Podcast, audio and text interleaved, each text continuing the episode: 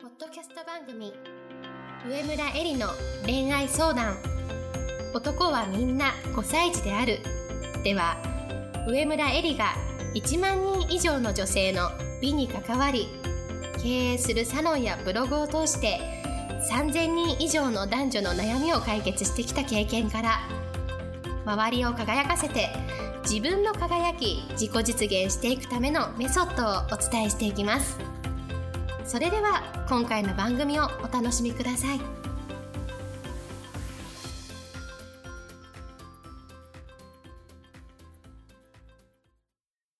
こんばんは、上村えりです。今日も、ポッドキャスト、上村えりの恋愛相談、男はみんな5歳児であるを始めたいと思います。今日いただいているご質問をご紹介いたします。えりさんは男性を叱る、かっこ、それは違うんじゃないかと自分の意見を述べることが必要なタイミングってあると思いますか？パートナーとして長く一緒にいたいと思う以上、相手が相手の魂をほわほわさせて自由にさせてあげることと相手が何をしても OK と思うことは違うのかなと漠然と思っています。例えば社会の最低限のマナーや大切な人への対応、自分への甘えなど素敵な人でいてほしいと思うからこそ、また相手本人が目指している方向と違う言動をとっている場合など、お互いを適度に律することも大切なのではないかと思うのですが、エリさんのお考えをお聞かせください。これはですね、私もずっと考えてきたことなので、質問をいただいて改めて言葉にすることができる機会をもらえてとっても嬉しいです。なぜですね、考えてきたかっていうと、私の周り、例えば自分の両親とか友人カップルを見ていると、パートナーに対してはっきりと自分の意見を言う女性がすごく多いんですね。でもですね、私自身はあんまり言うことが好きじゃないし、で、それはね、なぜかなというふうに考えてみたら、言うとですね、言った後の自分の気分が良くないからだと気づいたんですね。で、それでですね、いろんな人を観察して、やっと分かったんですけど、それは違うんじゃないかと自分の意見を述べる人っていうのは、相手のために言ってるようで、相手のために言っているんじゃないと。いうことに気づいたんですね。じゃあ何かっていうと、そういう人は言わないと気が済まない。自分の気が済まないから言っていると。でもちろん本人が自覚しているかは置いといて、自覚している場合もあると思うし、してない場合の方が多いとは思うんですけれども、それでカップルっていうのは本当よくできていて、思ったことは言わないと気が済まない女性の相手には、3つのタイプの男性しか相手になってないんですね。一つは言われたい男性。もう一つは言われても気にならない男性。そしてもう一つは人から言われることを聞いてない男性。この三つの人が気が、言わないと気が済まない女性の相手になってます。で、私のように言うのがあんまり好きじゃないタイプの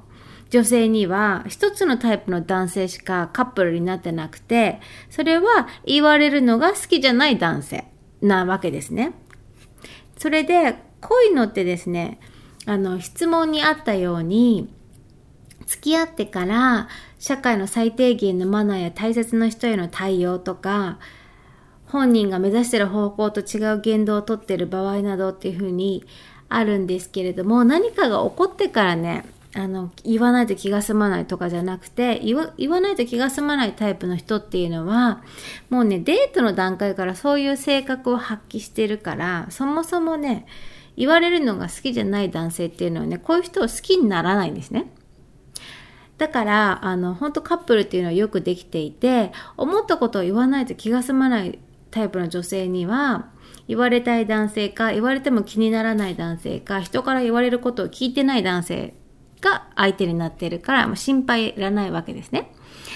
それで、あの、私の経験を話すとですね、特に同い年とか年下と付き合った時にあったんですけれども、本来言うのがあんまり好きじゃないのに、相手のためにとか、相手がもっと好きに、素敵になるために、これは言った方がいいよねと。ここは言っとかないとダメでしょと思って、おせっかい気味になって、こういう場合はこういう風にした方がいいよとか言って、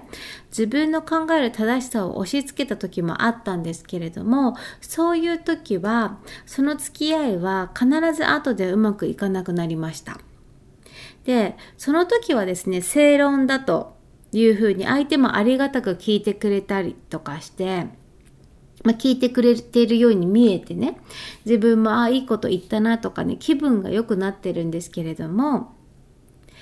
結局私を好きになる男性っていうのは言われたくないタイプの男性なわけだから、相手のプライドをぐさぐさ傷つけたわけ、いたわけですよね。で、それが積み重なっていって、最後は私と一緒にいるのが辛くなったっ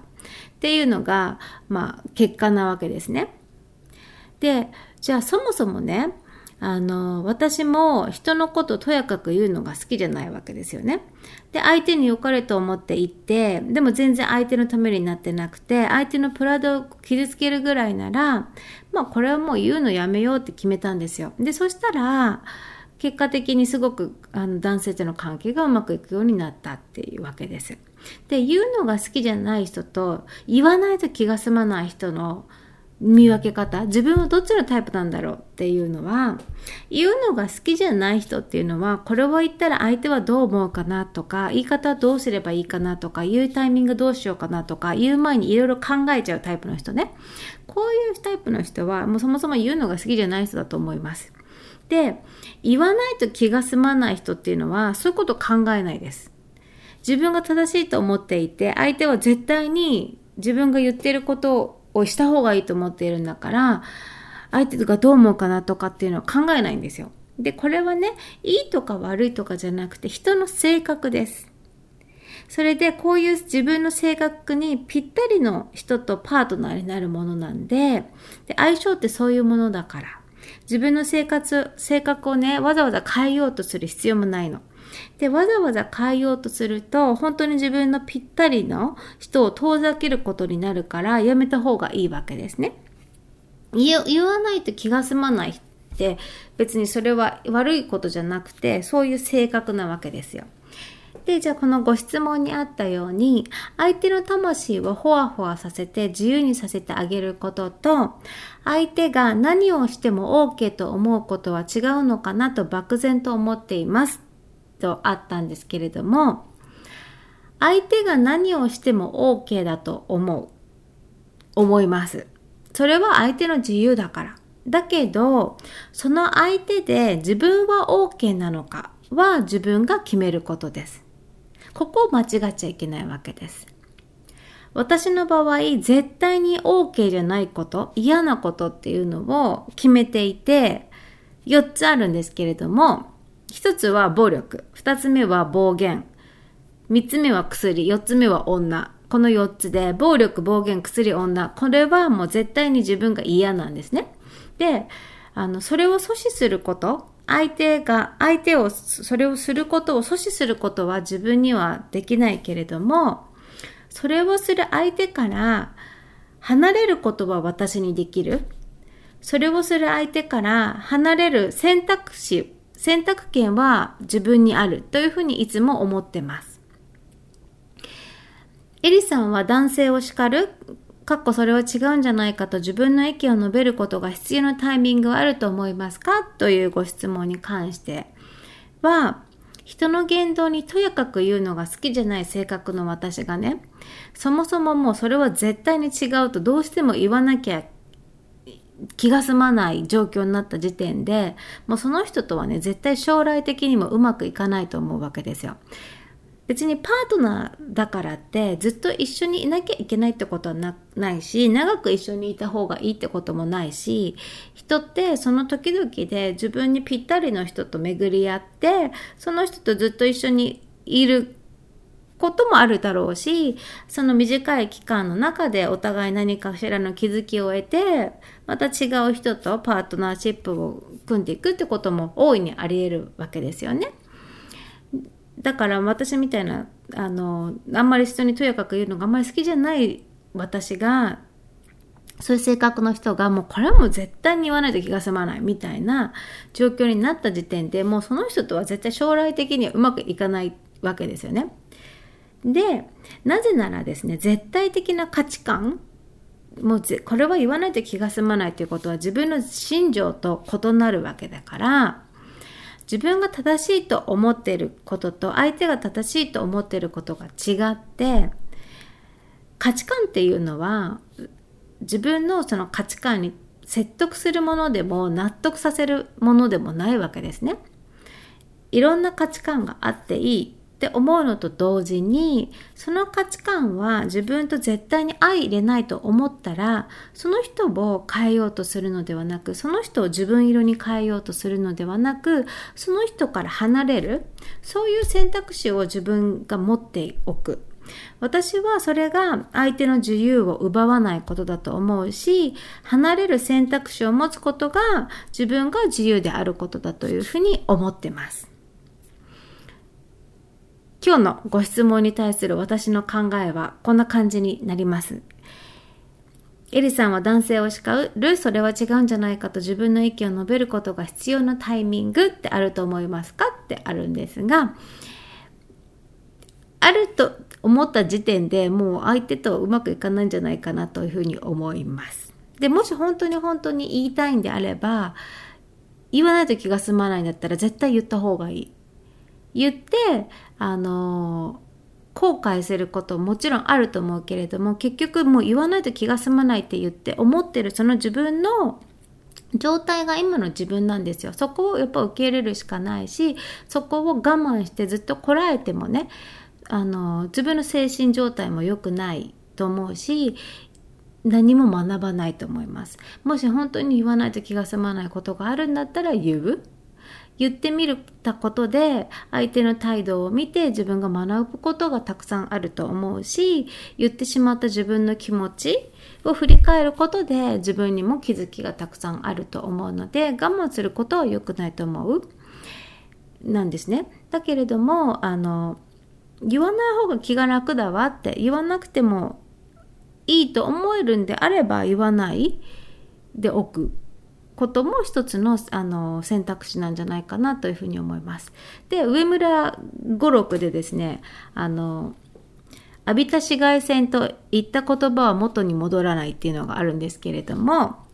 まああの紫外線っていうのはですね一度浴びてしまうとこう奥にですね